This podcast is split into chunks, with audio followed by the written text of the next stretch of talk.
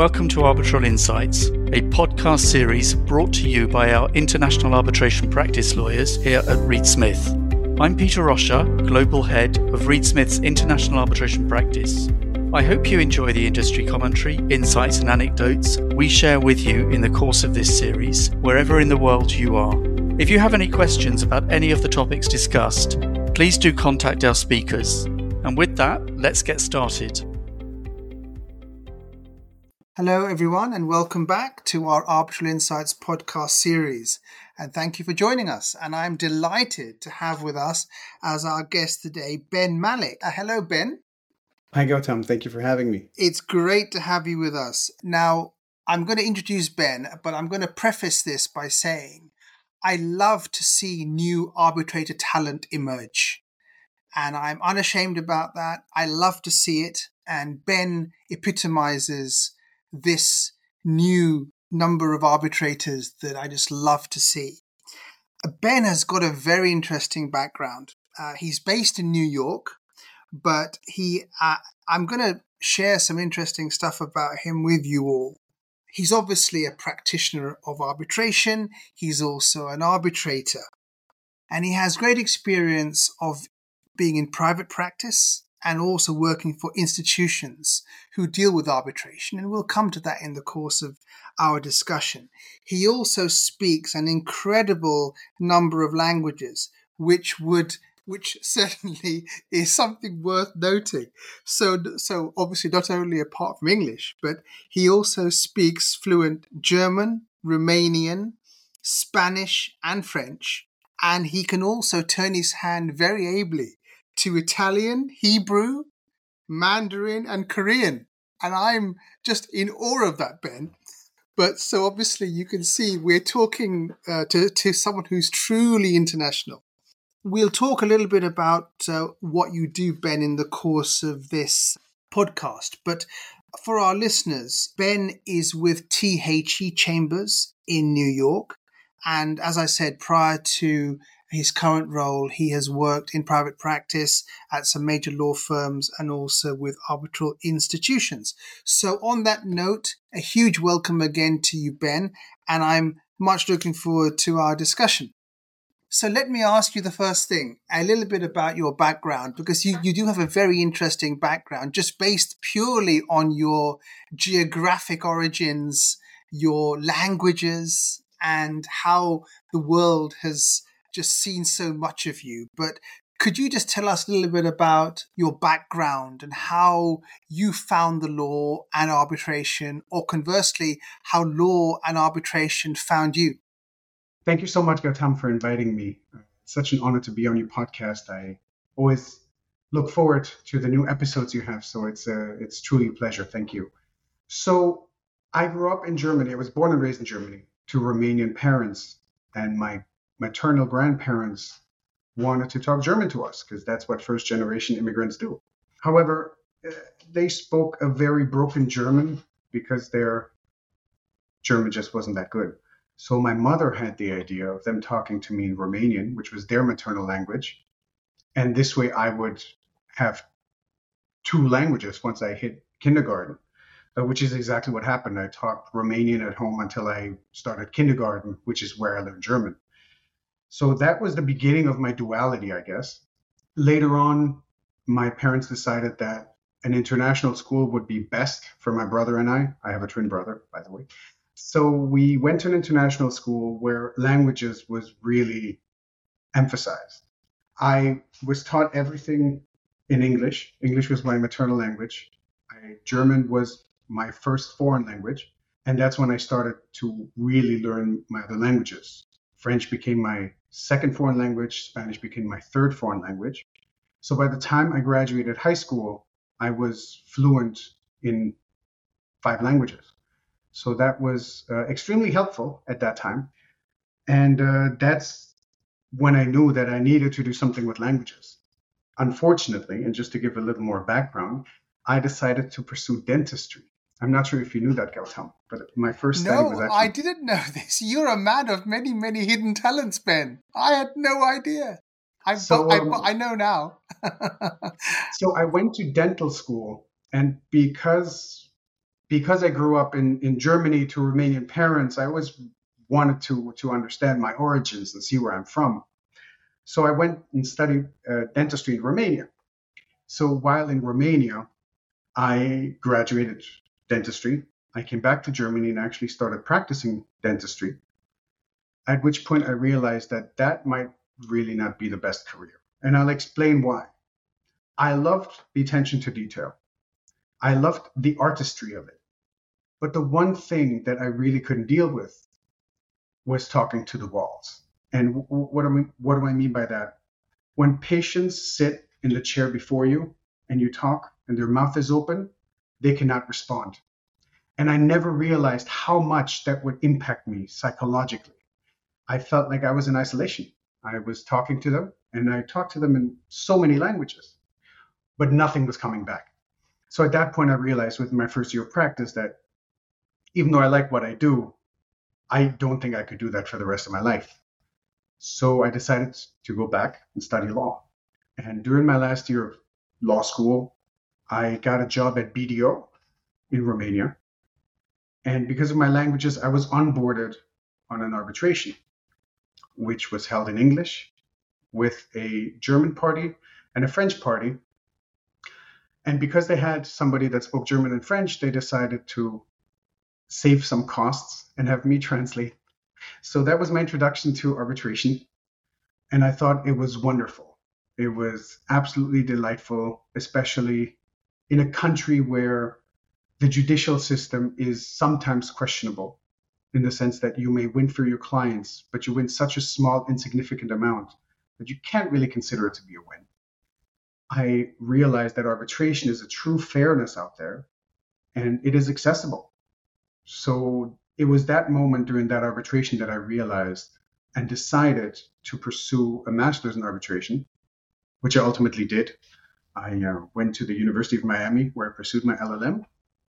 I had the privilege to study under Jan Paulsson, Marike Paulsson, Carolyn Lamm, Jonathan Hamilton, and uh, I really did have the privilege to study under Martin Hunter, who uh, has passed away just a few years ago. So it was it was an amazing masters, and that really gave me the basis to start my career in arbitration. Well, now that's an incredible journey and a truly uh, a diverse background, a truly a diverse professional background you've had, and you know, thank you for sharing those uh, great thoughts now figures why you're in international arbitration because you truly are international, Ben, in the truest sense of the word. Now, you've mentioned some amazing teachers that you had in the law who are truly not just first class, they're world class in terms of names. But um, I'm also interested to, to hear from our guests as to who they would say have been their biggest mentors and inspirations in their career. So if you were to look at your legal career, and it's not often that I do a podcast with someone who's a qualified dentist as well as a qualified lawyer, but there's always a first for these things. But in your career as a lawyer, I wonder if you could share with us some of those names who've been your great mentors and inspirations. Absolutely. I think all of us owe our entry especially in arbitration, to someone. As the saying goes, we, we need somebody to open the door. We got to walk through it ourselves, but somebody's always there to open the door. For me, I really had uh, John Fellas was an amazing mentor. I got to know John during my my masters, and we've kept in touch ever since. It was what struck me about John was his humbleness and his absolutely striking kindness. I mean, I was a mere student who just got my feet wet. And he always made the time, always respected my time, always tried to see how and where he can help me or brainstorm what to do, where to do. It was a true mentorship. And I value that, especially after so many years. I, I wouldn't be here without him. One more mentor that I can think of is uh, Leaua. She's um, with LDDP in Romania. Over the years, we've got to know each other. She's just such an amazing practitioner. who has truly shown me what there is to do and has helped me or helped me guide my way into arbitration. So uh, without those two, I wouldn't be where I am. But I would also say I really, I consider that every every person I worked for in the past, every boss I had potentially, got me into where I am. So that being said, when I worked at the American Arbitration Association, or the ICDR to be more more precise, Tom Ventrone was an amazing mentor. I mean, I learned so much from that man. And it was interesting because I only got to know him once I was at the ICDR. I, I quite frankly, and uh, I don't know if I should say this out loud, but I've never heard of him before that. Um, however, when I was there, I realized that I don't think the ICDR would be where it is without Tom Ventrone and his team. So that was absolutely outstanding. Thank you very much. And, you know, some really great names there, Ben, that you've given uh, who've been your real guiding lights in your career so far. And you're, you're very fortunate to have had all of those people. Now, you've alluded to it in your answer that you just gave, and I mentioned it in the introduction that you've um, worked at major law firms and you've worked for arbitral institutions. I wonder if you could share with us a few things that you've learnt by having had the benefit of working on both sides of the fence, so to speak? I will say at first, when I started off at institutions, and in all disclosure, I didn't start my career at the American Arbitration Association. I actually started at CPR Institute in New York. I filled in as case manager, after which, shortly after, I got the opportunity at the ICDR. The one thing I learned was really what an impact an institution can make and what a driving force it is in arbitration. Of course, I've learned and I've been part of ad hoc arbitrations. And that's when you really start to appreciate institutions and what they can do. So I really do value institutions for what they are. I believe the work is truly invaluable. And during my time at the ICDR, I mean, it was high volume in the sense that we administered many cases. And when COVID hit, it felt like those cases doubled, even though they didn't. It was just the, the traffic of email because nobody had any any place to be. There was no traveling, there were no dinners, there were no vacations. Everybody was on their email all the time. But it was uh, truly valuable. You learn how to manage your time. You learn how to manage other people's time. And you learn how to truly value time and deadlines and how to set them fairly during my time at the American Arbitration Association, I was truly privileged to be part of what they call IARC, which on the international part is the International Administrative Review Committee, where different challenges are being discussed and decided upon.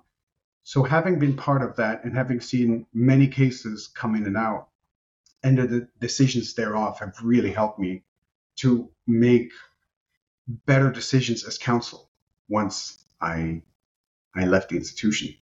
I think that amazing kaleidoscope of experience that you had in private practice and with institutions brings us nicely to the next question I wanted to ask you. And this, and again, I'll preface it with again saying how much I love to see new arbitrator talent coming through. I love to see it because we need new talent fresh blood coming in, and you are certainly one of that group. And so I was mentioning that you are with THE Chambers in New York. And I'd love you to tell us a little bit about the work of THE Chambers, where you are an arbitrator, and including, first of all, if you wouldn't mind, what THE stands for, Ben. Thank you, Gautam. Absolutely. So, as a young arbitrator, I think it's interesting to see that there are not many out there. And if they are, it is always combined with some sort of additional workload, whether that is tribunal secretary or they still work as an associate somewhere else or consultant. It, it is self explanatory why that happens, uh, but I am privileged, I believe, to be part of a small group of young arbitrators. And I, I think it's, it's highly important to understand that even young arbitrators do have a specific know how that we would not have had 20, 25 years ago. Whenever I'm approached or I'm asked about my expertise, I do unfortunately get the answer oftentimes that people didn't realize that a young practitioner could have so much experience or could have the, the pertinent know how. And I think that's where arbitration really expanded and advanced in the last decade or two. We have master degrees at, at so many universities throughout the world. We have so many courses and we have so many practitioners willing to talk and mentor people that it is truly possible at a younger age to become an arbitrator. I completely agree. And if I'm not mistaken, the you know the THE chambers stands for tribunals, hearings, and enforcement. Is that correct, Ben? That is correct. Absolutely. Yes. Thank you. So, when I started off sitting as an arbitrator, I was approached, and, and I happily work with Arbitra International out of London. I'm a transitional member, as they call it. And when thinking about it, I had two options. I could either say this is Benjamin Malek arbitration, or I could start something bigger. And that was my goal. So when starting THE Chambers, which, as you said, stands for Tribunals, Hearings, and Enforcements, the big challenge was what do I call it?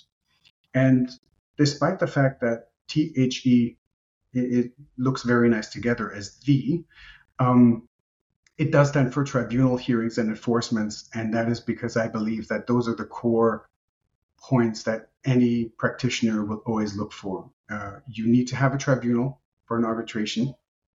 You need to have a hearing, any sort of hearing, un- unless it's a paper arbitration. Um, and then the, either the arbitrator or the parties waive the hearing. And you got to make sure that any award is enforceable. So, from my counsel work that I started off with at the beginning of THE Chambers, that was my expertise, the enforcement part of it. Uh, that was also one of the most important aspects that I dealt with while at the ICDR. When a case comes in, that was the one question.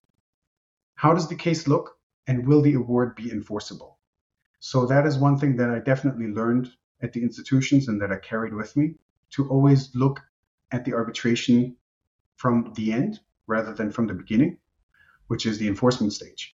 THE Chambers, that's what it stands for. Uh, currently, it is set up to onboard more younger arbitrators worldwide. Because of COVID and then changes in COVID, we haven't gotten there yet.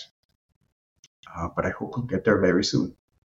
I've got no doubt you will. And, you know, and as the saying goes, if anyone's good enough, they're old enough. And there's no doubt that you and the team bring a lot of great energy and insight into arbitration and it's certainly not something that should be homogenous. So it's fantastic to know that you can bring all your talents to bear. I want to turn next to another aspect of what you do, because I know that you are a member of the Silicon Valley Arbitration and Mediation Center, and particularly its Artificial Intelligence Task Force. Now, one of the things that all of us will be very well aware of is that artificial intelligence, AI, is incredibly happening concept. It's developing and it'll develop more and more. And it has its role and will have its role in arbitration. I know that you've been part of the team that's been looking at guidelines for the use of artificial intelligence in international arbitration. And I wonder if you could just share some of your thoughts as to what the potential usage of artificial intelligence might be in international arbitration and some of the risks and issues that we should be aware of. Yes, thank you. So, I've been a part of the Silicon Valley Arbitration Mediation Center for quite some time. And um, when the New York case versus Avianca came out, where the claimants' counsel used ChatGPT to come up with cases, and, and I use that word deliberately come up with cases to use against Avianca, it turned out that all of those were in fact made up by ChatGPT as uh, what we would call hallucinations. The judge dismissed the case and uh, actually sanctioned the attorneys. To that point, I realized that it is only a matter of time until this issue flows into arbitration, especially arbitration we work in so many jurisdictions with so many different parties. And specifically since COVID, most arbitrations have been online. Some have stayed online, some still have a hearing component in person, but most of it is online. And the big question was do we need guidelines for the use of artificial intelligence in arbitration? So I had discussed that with the leadership as, at the Silicon Valley Arbitration Mediation Center, and they gave me carte blanche to see what we can come up with. So I was privileged to have a team of experts um, help me draft the guidelines for the use of AI in arbitration. My team was composed of Elizabeth Chan in Hong Kong, Orlando Cabrera in Mexico, Sophia Klott in New York, Dmitri Evseev in London, Marta Garcia Bel, which now is in New York, Soham Panchamiya, and Duncan Pickard at Debevoise in New York. I was truly blessed, I would say, to have these colleagues. It became a true adventure that we all went on when we started discovering what AI could potentially do and what could potentially be prevented. So we took around nine months to draft guidelines. We had no timeline, but we did come up with what I would say good guidelines or a good basis of guidelines. In October, we have put it out for the public to comment on. Uh, the commenting period is still open until December, and institutions can comment until February. And the goal is not to come up with guidelines that people can use, but to get a full consensus of the arbitration community on how they would like to use these guidelines and what they believe is relevant. If something is not relevant, then there's no reason for us to have it in there. So that was the whole idea behind it. Um, the other aspect we were looking at was when it came to cybersecurity, each institution came up with their own guidelines. And quite frankly, they used different words, but they're saying the same thing. And we are hoping to avoid having several guidelines on AI and to comprise it all into one. I think it's going to be a very difficult task. I'm not sure we will succeed, but we are giving all institutions the opportunity to give their input or submits their commentary to the guidelines so that every practitioner could look into the commentary for the respective institution when the case goes to arbitration. Uh, we were looking at several aspects regarding the use of artificial intelligence in arbitration. Two main aspects are disclosure and confidentiality. With regards to disclosure, we actually have an open option for the community to vote on, and that is whether a two pronged test should be used to decide whether a party or the arbitrator should disclose the use of artificial intelligence or whether it should always be up to the parties to decide or to ask the tribunal for opposing party to disclose the use of artificial intelligence. We weren't sure. Internally, we debated heavily, and we came to the conclusion to leave that question up for the public to decide on. Um, it did come back, or as of now, the results are interesting, which is that in Europe, there is a more libertarian approach, whereas uh, the US and some common law jurisdictions voted for a two pronged test, which I believe to be quite interesting. Uh, quite frankly, um, if this continues to be open ended, we might leave it up to the parties to decide which option they would ever put in. But ultimately, the goal is to draw awareness of the use of AI, to let parties and arbitrators, as well as counsel, understand that artificial intelligence is not open ended, that if it's used outside a closed circuit, information can be leaked or can be disclosed one way or another, and to just draw attention to the fact that AI can not only be used to disclose information, but also to create other sorts of the information that would otherwise not be there.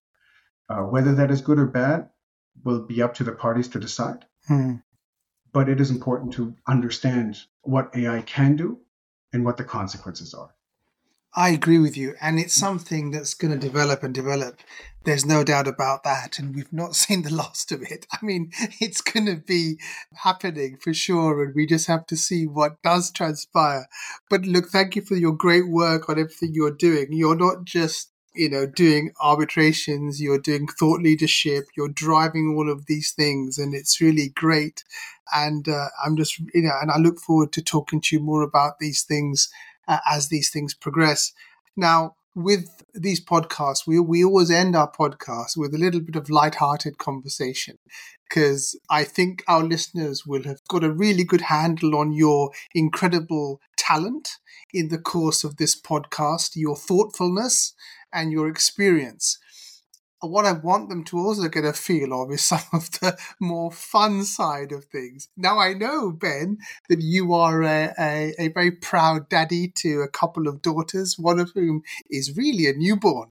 And, uh, and, I've, and I'm just so ecstatic for you and Rebecca on your two daughters. But let me ask you this when you do have some spare time from not being a, a, a very busy daddy as well as a very busy arbitrator. What sort of music do you particularly enjoy listening to? Have you got any favorite bands or groups or singers, or even a favorite album that you love to play? Regarding music, that's an interesting topic. Before I went on my dentistry career, I actually worked in music management. And um, I you are so said, multi-talented; it's unbelievable. Go on, sorry, uh, Ben. I, I, just, I, just, could not resist yeah. saying that. Yeah, no, thank you. It's uh, I, I just liked life. I like life. Life is important. It, it, it's what drives us. I, I will say this, and and you know, thank you for the question. But we all live to work, but we also work to primarily live, and I think it's really important to to to know that. I always believe that one of the most important things in life is to live and to know how to live. So uh, I did get into music management very early in my life we were hosts to several big names. But to answer your question, my favorite music, as I always said, is good music. I, especially nowadays, where the charts are filled with explicit lyrics, I actually like to go back to the Beatles. The Beatles are one of the foundations, I believe, of, of modern music. Now, given the fact that a new song was actually just released with the help of AI. I think that it's it's worth to go back and um, and really understand the changes that uh, Sir Paul McCartney um, and his colleagues have made. Yeah, I would definitely call the Beatles my favorite music. Well, fantastic. Well, it's a, you know, that's a great choice, and uh, you know, again, as a first, I've never done a podcast with someone who worked in music management, then who who became a dentist, and then became a lawyer, and who can speak about ten languages. So um, this is a, a, complete first for me. So let me just ask you one last question in this uh, podcast. So you know, you, you're a very international person, and we've ascertained that just from speaking to you in the course of this podcast. And you've no doubt traveled very widely because you've worked around the world in many places. Is there one place apart from where you grew up? Okay, so excluding that, is there one place in the world, and excluding New York where you live, okay, is there one place that you just love traveling to? Ooh, that's a difficult question. I will have to say I've always enjoyed traveling to London. My brother is actually a physicist and uh, he did his PhD in Cambridge. I thought those were the most fun trips I've ever had. Flying to London, uh, Cambridge is, is amazing. Uh, whoever hasn't been uh, is really missing out. London is just stunning. I mean, the amount of history and just the culture and the multicultural you have. It's it's just it's great. I guess uh, deep down I am a European, so London is always there. Paris is absolutely uh, romantic. I mean, I am married with two kids, so Paris is always uh, is always a good idea. Yes. Yeah. The only thing I would add is I love I would love to see more of the world. I do want to travel and see places I've, I've never been. I haven't been to Australia yet, but in general, I would love to go see I hope to go to Hong Kong, maybe during ICCA, maybe not, uh, but just to see Hong Kong and see uh, see more than I have seen yet. Fantastic. Well, look, Ben, thank you. It's been an absolute delight to speak to you in this podcast. Thank you for being such a superb guest and for sharing all of your stories and your background, your thoughts. And uh, I look forward to seeing you very soon. You know, I hope uh, you'll, because we're recording this podcast on a Friday, so I hope that you will have a great weekend. And I look forward to seeing you in person soon. Thank you. Thank you so much, Gautam. Likewise. And if I may just end on one note, I do want to thank my wife. I don't think I would be the person I am without her. And she inspires me to be a better person every day. you know, that, I, I think that's so fitting, Ben. And I'm going to say this in response. I'm going to say two quick things in response to that. One, you're absolutely correct because I have the great honor uh, and privilege of knowing Rebecca and uh, I know that she's a wonderful, wonderful lady. And you are indeed very lucky to have her. And I also will say the second thing I will say is that many years ago, a judge got sworn in as a Supreme Court judge here. And one of the former Supreme Court judges who was giving a speech when he became a judge said that behind every successful man, there's a surprised woman and and Rebecca shouldn't be surprised at how successful you've been. But you know, you are very fortunate to have her. So thank you for mentioning her. Thank you, and uh, thank you for having me, Gautam. It was an absolute pleasure. Looking forward to meeting you in person. Look forward to that.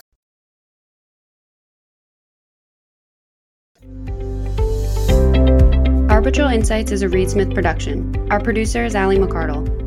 For more information about Reed Smith's global international arbitration practice, email arbitralinsights at reedsmith.com. To learn about the Reed Smith Arbitration Pricing Calculator, a first of its kind mobile app that forecasts the costs of arbitration around the world, search Arbitration Pricing Calculator on reedsmith.com or download for free through the Apple and Google Play app stores. You can find our podcast on Spotify, Apple, Google Play, Stitcher, reedsmith.com, and our social media accounts at Reedsmith LLP on LinkedIn, Facebook, and Twitter. This podcast is provided for educational purposes. It does not constitute legal advice and is not intended to establish an attorney client relationship, nor is it intended to suggest or establish standards of care applicable to particular lawyers in any given situation. Prior results do not guarantee a similar outcome. Any views, opinions, or comments made by any external guest speaker are not to be attributed to Reed Smith LLP or its individual lawyers. All rights reserved.